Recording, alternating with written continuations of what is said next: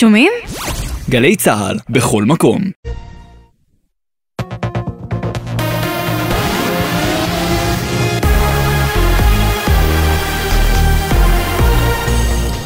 גלי צה"ל השעה שבע, שלום רב, באולפן עדן לוי עם מה שקורה עכשיו. הירי לדרום, לפני זמן קצר בוצע שיגור נוסף מהרצועה, אין נפגעים ולא נשמעה אזעקת צבע אדום. בזאת הופר שקט של שלוש שעות מאז נורה מתח 20 רקטות אל עבר העוטף.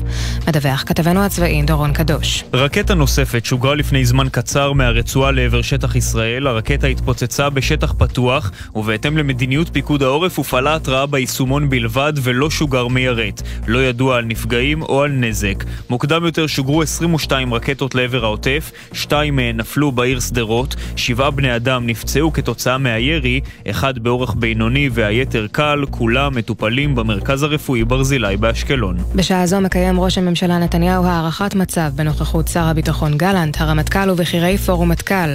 כתבנו המדיני יניר קוזין מציין כי השר לביטחון לאומי איתמר בן גביר ביקש להשתתף בהערכת המצב, מאחר ומדיניות ההכלה לא הוכיחה את עצמה לדבריו. הוא לא הוזמן לדיון. הנהגת הפלגים ברצועת עזה קיבלה אחריות למטח הרקטות והכריזה כי הוא בוצע בעקבות הריגתו של העציר חדר עדנאן כלשונם. כתבנו לענייני ערבים ג'קי חוגי מזכיר שעדנאן, חבר הג'יהאד האיסלאמי, מת הבוקר בתאו בכלא לאחר שביתת רעב בת 80 ימים. אחרי חברת תנובה, גם בשטראוס וטרה מודיעים על עליית מחירים של מוצרי חלב שאינם בפיקוח. אייל רביט, מנכ"ל רשת ויקטורי, מאשים בחיים עצמם, הריכוזיות בשוק החלב לא מאפשרת למנוע את ההתייקרות. תנובה אה, מחזיקה 47% משוק החלב בישראל ברשתות השיווק. אז גם אם מחר בבוקר, אה, בהנחה שטרה ושטראוס לא היו באות עם עלייה, עדיין הן לא יכולות לכסות את תנובה. אנחנו מדברים פה על פער של 50% בין ישראל לעולם בבסיס. יש לי יבוא, אבל בואו נשאל אם הוא נמכר כמו שנמכר שטראוס ותנובה. כתבתנו לענייני צרכנות עינב קרנר מזכירה ששלוש המחלבות הגדולות הודיעו היום על העלאת מחירים של מוצרי חלב הלא מפוקחים בשיעור של עד 7% בממוצע. העלאה תיכנס לתוקף מיום ראשון הבא. זאת ברקע דוח מבקר המדינה שפורסם היום והציג פער של כמעט 80% בין מחיר ליטר חלב בארץ למחירו בשאר מדינות ה-OECD. לפני זמן קצר הנחה שר הכלכלה ניר ברקת את רשות התחרות לבדוק היתכנות לחקירת תיאום מחירים בין יצרניות המזון והנחה את משרדו להכין הצעת חוק לפירוק המונופולים בתחום. דרמה במועצה להשכלה גבוהה, ניסיונו של שר החינוך, החינוך יואב קיש למנות את הפרופסור דודי שוורץ להיות לסגן יושב ראש המועצה להשכלה גבוהה, כשל. רוב חברי המועצה להשכלה גבוהה התנגדו למינויו של הפרופסור שוורץ, ולפני ההצבעה אף הפצירו בקיש לחזור בו מההחלטה להעמיד, להעמיד אדם שלא מוסכם על שני הצדדים. כתבתנו לענייני חינוך יובל מילר מציינת כי במשך תקופה ארוכה ניסו הצדדים להגיע להסכמות על מועמד משותף, אך ללא הועל. קיש התעקש על מועמד שראשי האוניברסיטאות הסתייגו ממנו, וטענו כי אם ימונה, האקדמיה והמחקר עלולים להיפגע. בדיון ההצעה הופלה לאחר שהובאה פעמיים. מזג האוויר למחר, עלייה נוספת בטמפרטורות, בעיקר בהרים ובפנים הארץ. לעדכונים נוספים, חפשו את גלי צה"ל בטוויטר. אלה החדשות, בצוות אביתר בר-און וליאור רונן.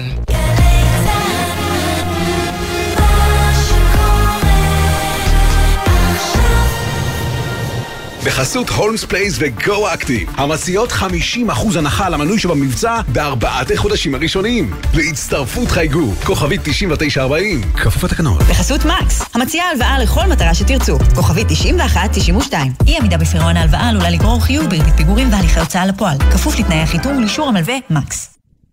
עכשיו בגלי צה"ל, עידן קבלר.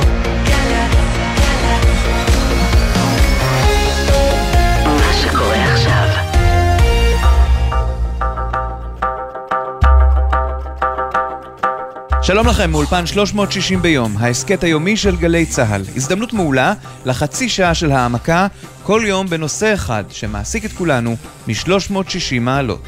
והפעם התמוטטותו של נשיא טורקיה ארדואן בריאיון טלוויזיה. זה קרה בשבוע שעבר, וכיום, 12 יום לפני הבחירות שעלולות לשנות את המדינה המוסלמית, אנחנו רוצים להפנות זרקור, ואולי אף יותר מאחד, אל האיש שעיצב אותה מחדש ב-20 השנים האחרונות, ואולי לאו דווקא לטובה. ממה הוא סובל בריאותית? מה סיכוייו בבחירות? האם יכבד כל תוצאה? ואיך זה משפיע עלינו, שטסים לטורקיה עכשיו, כמו בימים היפים, למלונות הכל כלול, יש מי שגם להשתלות שיער, ולסתם שווארמה איכותית בלחמג'ון. הדקו חגורות, גולה גולה לטורקיה. אז קודם לכל, דוח מצב רפואי עד כמה שניתן. ממה סובל ארדואן בן ה-69 עד כדי התמוטטות בריאיון טלוויזיה? דוקטור גליה לינדנשטראוס, חוקרת בכירה במכון למחקרי ביטחון לאומי, ה-INSS, באוניברסיטת תל אביב. ארדואן כבר, אה, אנחנו יודעים מ-2011 שהיה לו סרטן אה, במעי הגס. אז uh, כמובן יש חשש או דאגה שזה אולי חזר. הוא עצמו טען שזה היה פשוט וירוס בטן. Uh, צריך להגיד שבאמת מאז שהייתה אותה תקרית מול המצלמות, הוא כן נאם באספות גדולות ובסך הכל נראה מתפקד uh, כרגיל. דוקטור נמרוד גורן הוא נשיא מכון מתווים, המכון הישראלי למדיניות חוץ אזורית. אתה אומר לנו שעדיין יש עמימות מסוימת ביחס למצבו של ארדואן. טוב, לא מפתיע, אנחנו יודעים איך טורקיה מתנהלת תחתיו.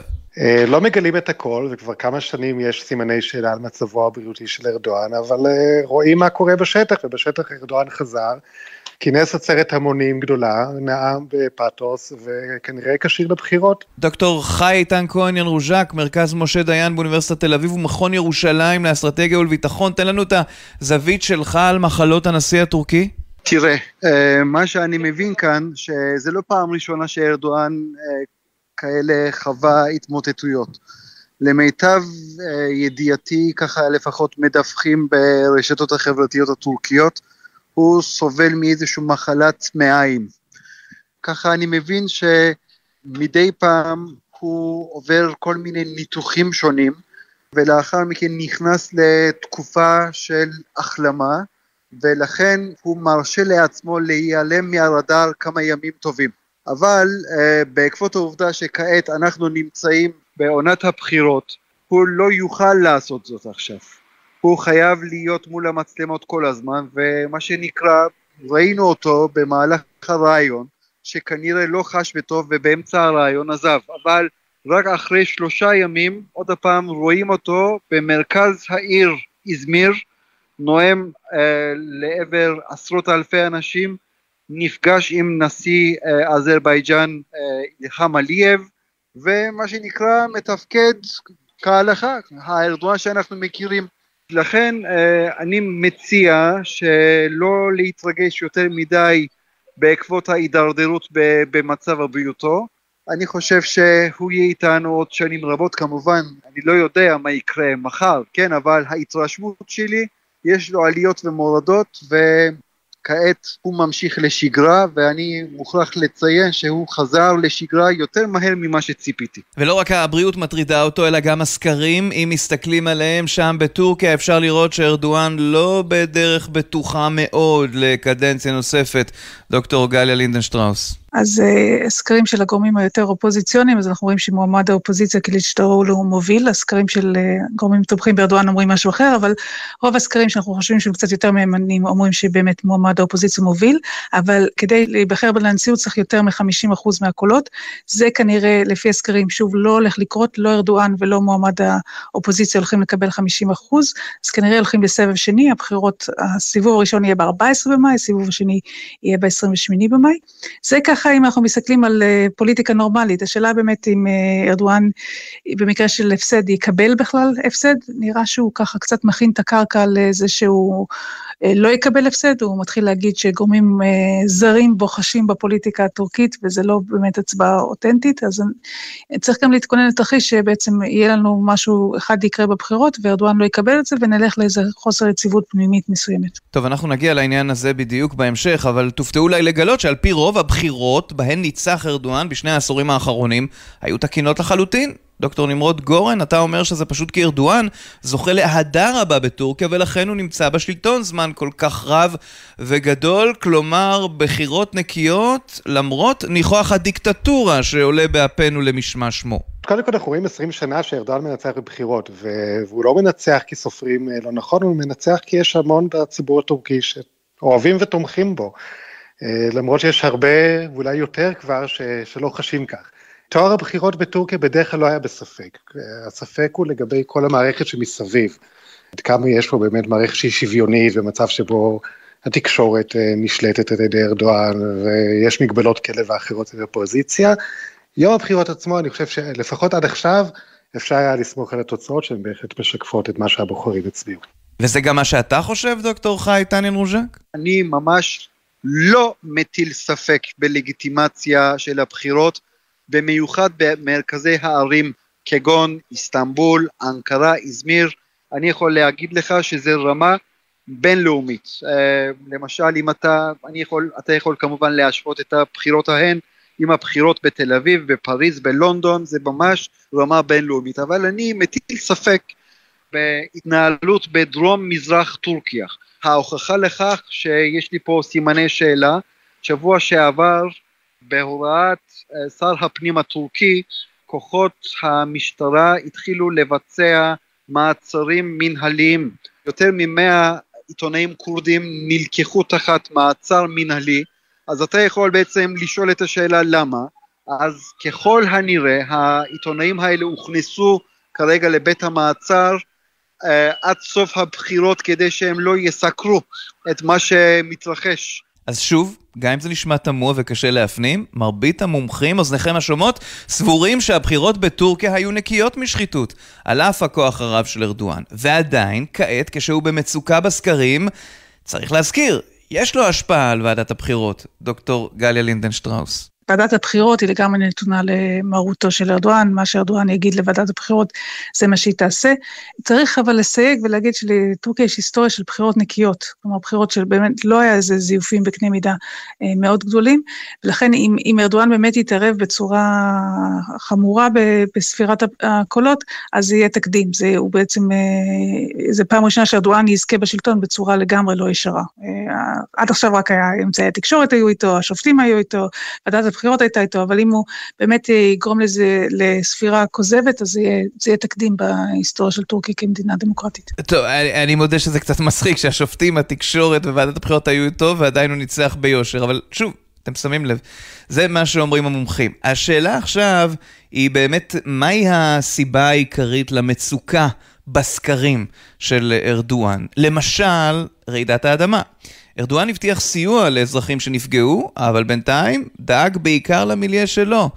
נכון, דוקטור לינדנשטראוס? אז uh, טורקיה כמובן עדיין מתאוששת uh, מהנזקים הכבדים של רעידת אדמה, אנחנו מדברים על יותר מ-50 אלף מתים, אנחנו מדברים על מיליון וחצי חסרי בית, כלומר אנשים שעדיין עכשיו, uh, כשאנחנו מדברים, חיים באוהלים.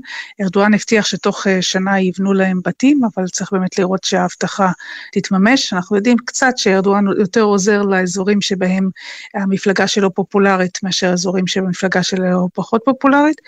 אנחנו גם יודעים שהרבה אנשים נמצאים מחוץ לאזור שנפגע מרעידת אדמה, ובעצם לא יוכלו להצביע בבחירות כי לא נרשמו בזמן באזור אחר.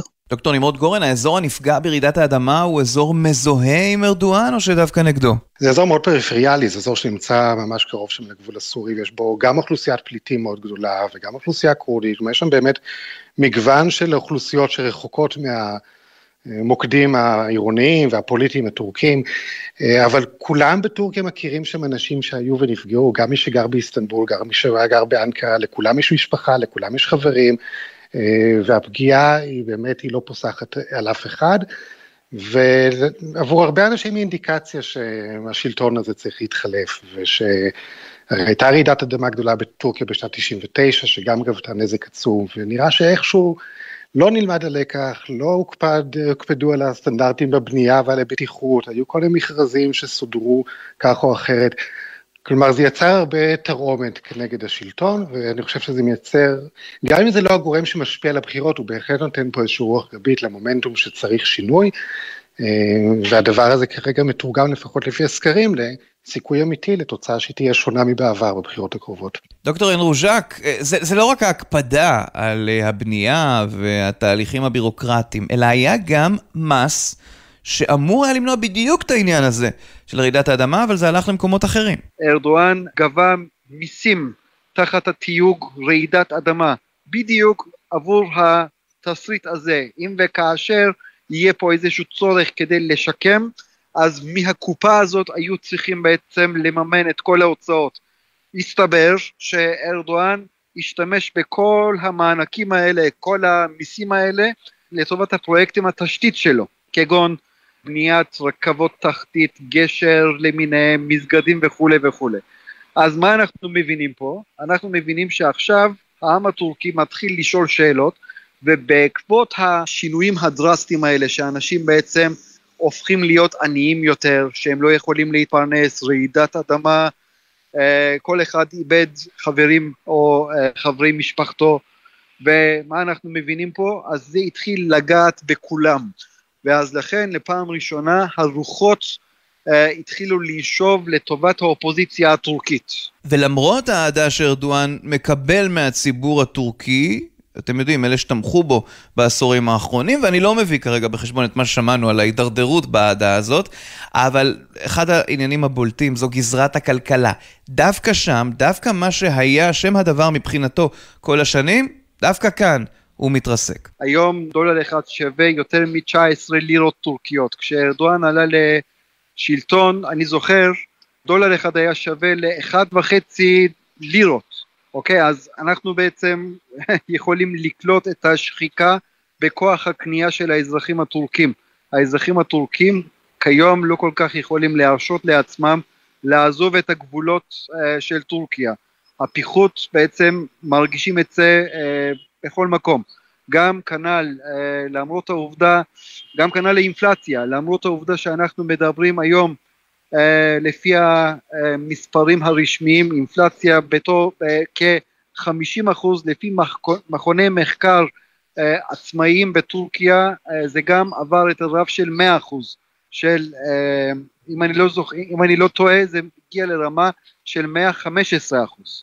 זה דבר עצום. אז לכן, ברגע שהאזרח הטורקי הפשוט כבר לא יכול לקנות בשר אלא הוא רק אה, יכול לאכול אה, מאכלים מסורתיים שנעשו מתפוחי אדמה, בצל וכל מיני מאכלים מסוג זה, אז אנשים מתחילים לשאול שאלות, למה אני חי ככה? ואז הפתרון של ארדואן הוא פשוט כלכלת בחירות, נכון דוקטור לינדנשטראוס? אנחנו יודעים שאת כל הציבור הטורקי, לא משנה, זקנים, צעירים, מטריד מאוד המצב הכלכלי, האינפלציה הגואה אה, והרגשה שבזה ארדואן לא, לא מצליח לטפל כמו שצריך. ארדואן שם פלסטרים, אה, נותן כל מיני דברים פופוליסטיים, אני עכשיו בדיוק אה, חודש לבחירות, אמר הגז הטבעי הוא בחינם למשל אמר, או נותן לאנשים לצאת לפנסיה מוקדמת ומפצה. אבל uh, המצב הכלכלי מאוד מאוד מטריד את הציבור הטורקי, ועל זה עד היום ארדואן תמיד רץ על הטיקט שהוא טוב בכלכלה ושהוא גורם לצמיחה uh, טובה בטורקיה, אם הפעם, uh, אם הוא ינצח, זה יהיה למרות הכלכלה, ולא בזכות הכלכלה. טוב, אז איפה כל זה פוגש אותנו? כלומר, את ישראל, הרי נדמה שאנחנו וטורקיה בירח דבש מסוים כרגע. דוקטור נמרוד גורן. כרגע המצב בין שתי המדינות הוא טוב, ובאמת היו כל כך הרבה עלויות וירידות ב-20 שנה האלה. בראשיתן עוד ארדואן הגיע לירושלים ונפגש עם שרון וביקר ביד ושם, זה אחרי, אחרי ההתנתקות ב-2005, ואחר כך אחרי המשט באמת התהפך, והיו ניסיונות פיוס וכישלונות וחימום והתקררות. בסופו של דבר יש את הממד הפרסונלי, ואנחנו רואים את הסגנון של ארדואן שנוטה הרבה לעימותים והתלהמות וביקורת נוקבת כלפי יריביו. ובסוף יש כאן יחסים בין מדינות שהולכים אחורה משנת 49, ומעולם לא נותקו, ויש להם מרכיבים רבים ומגוונים, אה, ובאיזשהו שלב, עכשיו בהנהגות בשתי המדינות, גם דרך אגב בארץ, שלפיד ובנט עלו לשלטון, הם אלה שנרמלו את היחסים עם טורקיה, זה לא היה כל כך באג'נדה שלהם, הם לא כל כך האמינו לארדואן, היה תהליך מאוד ארוך, שהנשיא הרצוג מילא בו תפקיד מרכזי, של בניית האמון, של אה, לראות שהצדדים רציניים, לצקת תוכן ושיתופי פעולה חדשים, ובסוף התהליך הזה של הפיוס אה, הושלם, ואפילו שרד את חילופי השלטון בארץ ואת כל המתיחויות שקורות כרגע, ו- וזה ממשיך, אני חושב שזו נקודה טובה, היא לא קשורה ישירות לבחירות, אבל היא כן הייתה חלק מניסיון אזורי רחב יותר, של ארדואן לשקם בחזרה יחסים, זה קורה ממש עכשיו עם מצרים, שהיה מתיחות גם של עשר שנים מאוד עמוקה, זה קרה עם איחוד האמירויות, אפילו עם יוון נשמעים לאחרונה קולות קצת יותר מפויסים אחרי רעידת האדמה. טורקיה מנסה למצוא את דרכה חזרה לאזור שהוא משתנה ולא להיות אה, מודרת ממנו. והרחוב הטורקי, דוקטור לינדנשטראוס, אנחנו בכלל מעניינים אותו? ישראל היא לא נושא גדול במערכת הבחירות, ובהחלט אה, ישראל הגיבה בצורה מאוד מאוד ראויה למה שהתרחש ברעידת אדמה, ושלחה גם מהר אה, וגם משלחת חילוץ משמעותית. מבחינת, באופן כללי, התפיסה התפיסה של ישראל ברחוב הטורקי, אז הדעה היא מאוד שלילית נגד ישראל. זה לא רק בקרב תומכי ארדואן שיש אה, עוינות לישראל, אלא גם בקרב אה, תומכי גורמי האופוזיציה. זה די מאחד, הייתי אומרת, את הציבור הטורקי, וגם מנהיג המתמודד של האופוזיציה, קיליצ'טרולו, גם התבטא בעבר באופן מאוד שלילי כלפי ישראל, כולל בזמן האחרון שנעצרה איזו תיירת טורקית בהר הבית. הוא ישר אמר שצריך לעשות מזה רעש. מה שכן, אחרי שאם באמת יחול שינוי בבחירות, אה, אז אנחנו צופים שלגבי מדיניות החוץ יהיה איזשהו יותר פתיחה של המרחב הציבורי, יותר קולות אה, בעד ונגד, למשל יחסים עם ישראל, שאנשים שהם בעד יחסים עם ישראל לא יתביישו להגיד את זה בקול, אז אנחנו צופים איזו פתיחה של אה, ככה ספירה ציבורית, ולמדיניות חוץ אולי יותר רציונלית. ואנחנו גם רואים כבר ניצנים לזה, בעצם כל ההתקרבות לישראל היא חלק מהתקרבות כללית של טורקיה למדינות האזור, אם זה לאיחוד אמירויות, לערב הסעודית, למצרים, אפילו לסוריה, וזה בעצם משהו שהאופוזיציה מאוד תמכה, ואפילו האופוזיציה דחפה לפני ארדואן, וארדואן אה, הלך בעקבות האופוזיציה, אז ככה שהעניין הזה של מדיניות חוץ קצת יותר, פחות אגרסיבית, זה משהו שאם ארדואן ייבחר, או אם האופוזיציה תיבחר, אני חושבת שזה ימשיך, אה, כל עוד לא יהיה כמובן איזה קטסטרופה אה, ביטחונית בישראל. ומה עם רצונו של ארדואן להיות אבי האומה המוסלמית? האיש שמנהיג את כל המדינות המוסלמיות ואף את הערביות כמושיע ופודה. דוקטור נמרוד גורן? כן, הדברים האלה כבר, אני חושב, כמה שנים לא רלוונטיים. ראינו את השיא של זה כשפרץ האביב הערבי, והאסלאם הפוליטי פתאום הפך למצליח יותר, גם במצרים, גם בתוניסיה, וארדואן ביקר באותן מדינות והתקבל באהבה ואהדה רבה, זה גם אחרי היה עימות עם שמעון פרס, בדבוס, בכלל היה שם איזו הילה מאוד גדולה סביבו. הדברים האלה השתנו, וטורקיה באמת ממדינה ששאפה למלא תפקיד מאוד מרכזי באזור, כמה שנים לאחר מכן הייתה במקום שכמעט עם כל שכנותיה הייתה מצויה בסכסוכים. ואת זה הם פנו לשנות, עם האיחוד האירופי זה, זה, זה גם, זה לא פורמלית נגמר, אבל טורקיה עדיין רשמית מועמדת להצטרפות לחברות, אה, לאיחוד האירופי, אבל זה לא מתקדם וזה לא יקרה.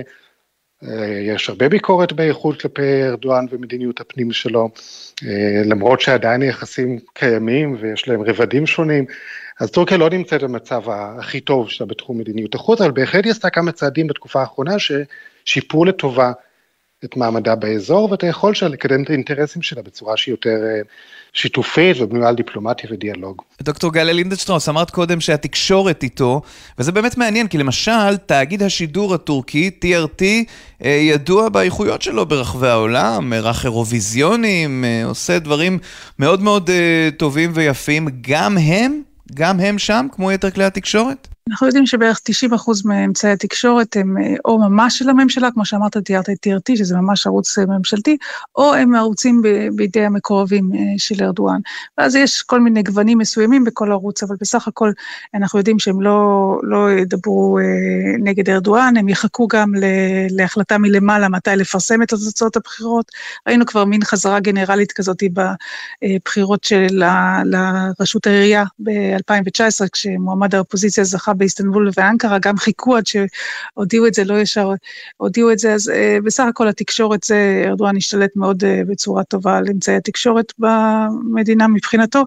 Uh, כמובן שיש גם אמצעי תקשורת שמגיעים מחוץ למדינה, וימינו אתה לא יכול רק לשלוט uh, על הדברים בתוך המדינה, אלא יש דברים שמגיעים בחוץ, כמובן מה קורה ברשתות, uh, ובמיוחד uh, גולים טורקים, זה כבר פחות uh, נתון לשליטתו.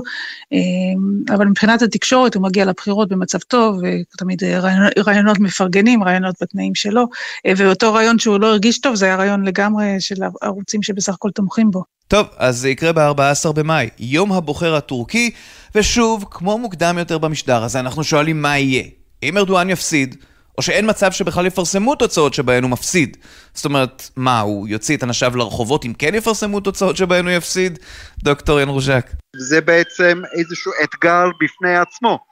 זה אומר שייתכן מאוד שאנחנו עלולים לראות פה איזושהי אח, אה, החשכה, החשכת התוצאות הבחירות במיוחד בדרום מזרח המדינה, זה דבר מאוד בעייתי. אז שאלת אותי האם ניתן לצפות לתבוסת ארדואן, בעקבות הדברים שאמרתי, אני מציע שנתייחס לזה במונחי כדורגל בצורה כזאת. אני חושב שארדואן מתחיל למשחק 1-0 אה, מוביל, אוקיי? בעקבות האווירה שנמצא, שנמצאת במזרח המדינה.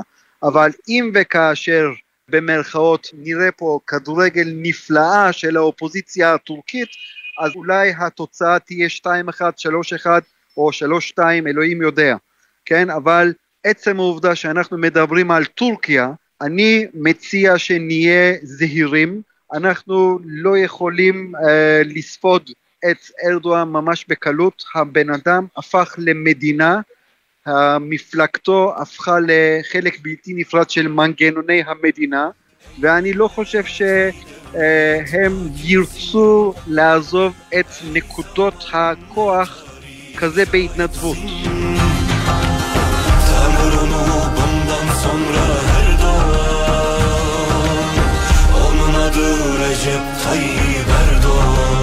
עד כאן 360 ביום, ההסכת היומי של גלי צה"ל. בכל יום 30 דקות של צלילה לתוך נושא אחד שמעסיק את כולנו מ-360 מעלות. אנחנו זמינים לכם ביישומון גלי צה"ל ובכל יישומוני ההסכתים המובילים.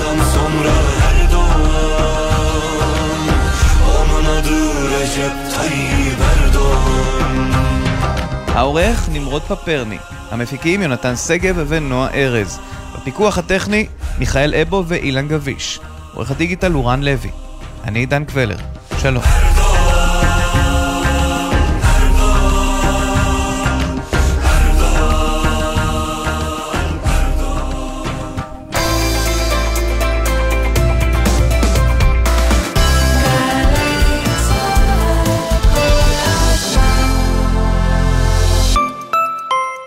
אתם עומדים לשמוע הרבה... יש! וגם... אני לא! ולא מעט... זכינו! אלפי זכאים יזכו השנה להגשים חלום ולזכות בדירה בהנחה בהגרלות של משרד הבינוי והשיכון ורשות מקרקעי ישראל. אז בהנחה שאין לכם דירה ובהנחה שאתם זוג נשוי או רווקים בני 35 ומעלה, יש לכם סיכוי לזכות בדירה בהנחה. חפשו ברשת דירה בהנחה, כפוף לתקנון. ביום הזה תוכלו ללמוד על כל מה שאפשר ללמוד אצלנו בסמינר הקיבוצים. יום פתוח בסמינר הקיבוצים, יום ג' 16 במאי בשעה 4. לפרטים כוכבית 8085, סמינר הקיבוצים, מכללה מובילה לחינוך ואומנות. מתי לקחת את התרופה? לפני הארוחה או אחריה? האם הטיפול שלי כלול בסל? איזה מינון מתאים לילד בן שלוש? לכל שאלה על תרופות, תוכלו לפנות למוקד הייעוץ הרוקחי של ארגון הרוקחות בישראל, בשיתוף האגודה לזכויות החולה. חייגו כוכבית 3711, או חפשו בגוגל, ייעוץ רוקחי.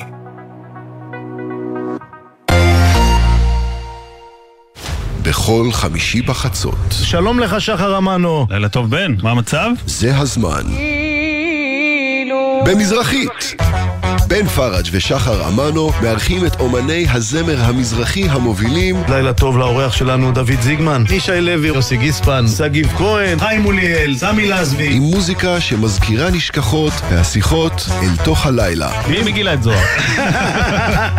עכשיו הזמן במזרחית, חמישי בחצות, גלי צה"ל. שלום, כאן יואב גינאי. המוסיקה ברדיו גרמה לי להבין מגמות בחברה שלנו. הסרט האחרון שראיתי בקולנוע לימד אותי על הכלכלה שלנו. והצגת התיאטרון האחרונה שעלתה לחצה לי על הנקודות הכי בוערות במדינה. כי זוהי תרבות, המראה הכי חדה לחיים שלנו. ולכן, בכל שישי בבוקר אני שואל, מה יהיה בתרבות? מה יהיה עם יואב גינאי? שישי, תשע בבוקר, גלי צה"ל.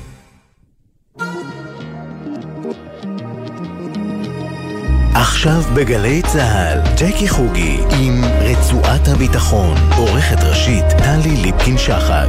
הבית של החיילים, גלי צה"ל.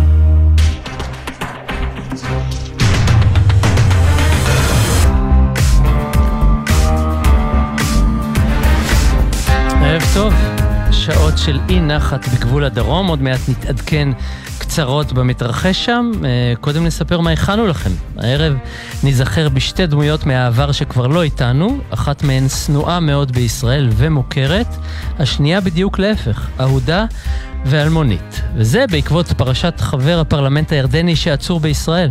אירוע חמור מאוד שעוד לא התברר במלוא היקפו. תכף אנחנו נדבר על המודל לחיקוי שלו, הארכיבישוף הילריון קפוצ'י. סיפור דומה מאוד, רק חמישה עשורים לפני כן, תתפלאו כמה מקבילות יש ביניהם.